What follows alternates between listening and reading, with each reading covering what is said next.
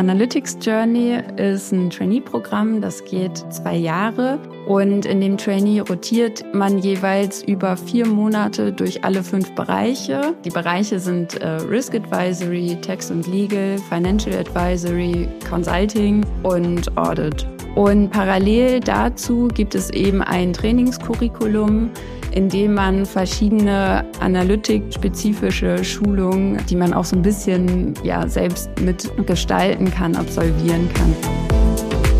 Du hörst Marie von Deloitte, die dir von ihren Erfahrungen als Trainee der Analytics Journey berichtet.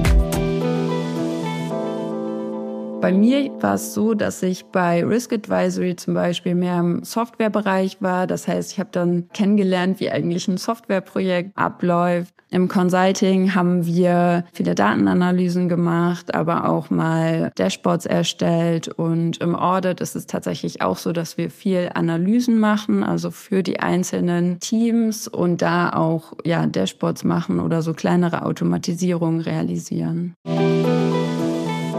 Zu dem Trainee gehört dazu, dass man eben parallel auch Trainings macht und das ist so ein bisschen frei gestaltbar. Also man kann sagen, in welcher Sprache jetzt, ob Python oder SQL oder Power BI oder Tableau man sich da weiterentwickeln möchte und das macht man quasi parallel dazu, so dass man da schon Inputs bekommt, aber der Rest natürlich immer hands-on in den Projekten.